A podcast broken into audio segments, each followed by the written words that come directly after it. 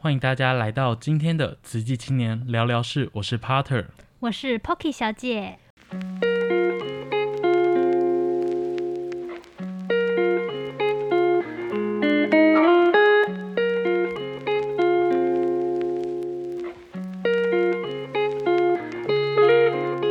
今天来到我们节目是一位在海外从事教育工作的学姐，学姐本身是来自慈大东语就读中文的外籍学生。因缘际会下，回到马来西亚从事课后辅导以及华语教学。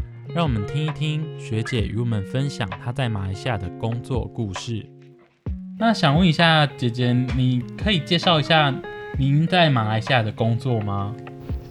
我在马来西亚是一名安亲班老师，就是呃，安亲班是小朋友到学校去念书，放学后他们的父母都在上班，所以就会把小朋友送来我们的安亲班这一边，我们就会负责让他们吃午餐、做学校功课，然后再做一些客服的工作这样。那小朋友就是呃，在学校回来如果有不舒服啊，或者是有遇到一些状况的话，我们这一边就是呃会负责去处理。那我自己本身除了作为安亲班老师之外，还会给他们就是克服中文。哦，教中文呢？其实这样子是不是跟我们台湾的安亲班产业的那个内容、工作内容其实是蛮像的？对啊，跟台湾的那个安亲班是差不多一样的。哦，所以姐姐在那个我们的安亲班也是有教一点中文的。所以我们安亲班的小孩子大概多大呀？我好好奇哦。我们这一边的话，我的安亲班主要是小学生，就是小学一年级到六年级。那我教的他们呃，大部分是四五六年级，比较高年级的，会教他们呃中文的理解啊、语法，还有教他们写作文这一些。哇，好好哦，这么快是我们中文系毕业之后最需要的。嗯，那想问姐姐，当初怎么会想接触安亲班这个工作呢？当初会想接触安亲班这一份工作，主要是因为，呃，如果在学校的话呢，呃，我们当科任老师接触小朋友的时间会比较少，那大部分时间老师还得需要处理很多的校务跟杂物之类的工作。那在安亲班老师的话呢，就可以比较长时间去接触小朋友跟陪伴小朋友，而且我们跟家长会有一个很密切的联系。那小朋友他们都没有办法在父母的陪伴下，属于是父母工作都比较忙碌。那安亲班的部分呢，家长我在的区，他们的家长的收入并没有太高，所以就变成说，他们孩子就是呃很渴望能够得到父母的陪伴跟呃照顾。那可是父母却因为经济能力的问题，他们必须要去工作，所以在选择安亲班的时候呢，就想说可以有更多的时间去陪伴他们。甚至还可以去传达一些我们实际的一些呃生活的行仪跟礼仪跟的一些生活的态度跟观念这样。像姐姐就是用安亲班这种嗯算是职业，也可以让那些小孩在爸妈工作没办法照顾的过程中，有一种托育的那种概念，对不对？就是对啊。嗯，因为其实这个年龄层其实是很需要大人陪伴。就这个年龄层，如果是小朋友常常有大人安稳的陪伴的话，他的发育会比较好。所以我自己本身在安亲班的这个区块的时候呢，呃，就是除了当他们的老师，当他们的生活的那个导师，然后呢，也当他们的母亲，然后也当他们的朋友。所以就是你在同一个时间内，你可以有四个角色同时在进行这样。那姐姐这个过程中是怎么切换的？因为我知道说，像当老师要再切换成呃变成学生的朋友，其实是一件很难的事情。那姐姐是怎么去做这种调试的呢？因为可能还要再管教小朋友，然后可能又可能又要给小朋友呼呼秀秀这样子。就他们学校回来的时候呢，就是做一个妈妈的角色嘛，嗯、那就会关心他们，你们今天在学校过得好不好啊？然后学校有发生什么呃有趣啊、难忘啊，或者是难过的事情啊，就会一回来的时候就是妈妈的角色。那接下来课辅的时候就是一个老师的角色嘛，那该要的知识，然后该要的呃功课规矩这些都得要有，吃饭的时候的生活的这些礼仪都还是要有。那这些东西都已经做完了以后呢，接下来就是会陪伴他们玩游戏啊。比方说我们上课结束了以后，我有时候会陪他们玩老鹰抓小鸡啊，然后会陪他们聊天。那在陪他们聊天的过程中，他们就会有爱的存款嘛，他们就会告诉你很多很多的故事，包括他在家里的啊，他在学校啊，他遇到什么难过啊或者有趣的事情，他都会说。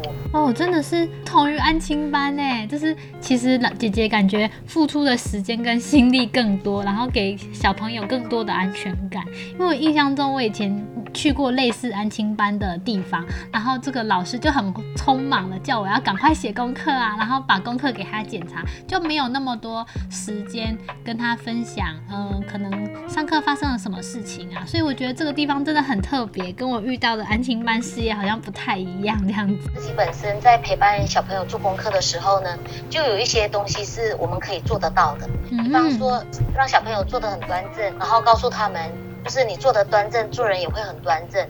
把自己的物品摆放好。那写字的时候，你要怎么样去学会分配时间？这是一种生活的教育。其实像我们实际常常说的，人生的宗旨跟生命的教育，就是生活的教育。那我们就是在日常生活中里面，就是一点一滴的潜移默化到孩子的身上。哇，这个真的是很不简单呢。像 感觉生活礼仪虽然说讲的好像很困难，讲的好像很简单，但真正实践在小孩子身上其实是有一点困难度的。因为小孩子有时候就是不会想要配合你啊，或者是他们不懂那个这个仪态之后背后对自己有什么样的影响，这样子。Porter 是不是很很有话想要分享？对，我就是那种，呃，小时候是老师眼中的那种。不想听老师的话的那种小孩，或者问题很多，为什么要这样做？这样子会比较好吗？真的吗？真的吗？然后老师就很想 催我这样。我的学生的部分呢，他们在这一个部分，他们是很很大胆的，他们很勇于提出问题，包括说他们有一些呃生理上啊，或者那个。呃，看在呃电视上、电影上看到一些很有趣或者是他们不理解的问题，他们都会拿来提问。比方说，他们会很勇敢的提问我什么叫同性恋啊，然后呢，什么叫做彩虹计划啊，然后什么呃这些他们在网络上看到，就是跟我们来做一个交谈。虽然他们只是小孩，然后很多父母不愿意跟他们谈的，比方说呃他们如何去处理。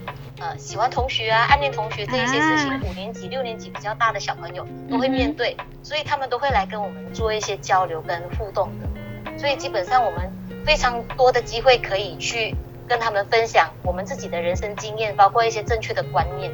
那刚刚说到的生活的部分的话呢，因为一个小朋友它不是一台机器，它不能够格式化。所以变成说，你在生活教育的时候，它是一点一滴，很多的行为是必须要不停的提醒跟不停的呃纠正，它才能够规范回来的。所以这个是一个需要很长时间去做的事情，这样。了解。那想问姐姐，在这个工作中有没有让你印象最深刻的事情？比如说在处理跟学生的过程，或是跟学生家长当中，或是在跟其他跟这个行业有关的问题？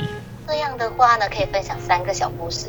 第一个小故事是最近我们都在上网课嘛，因为疫情的关系。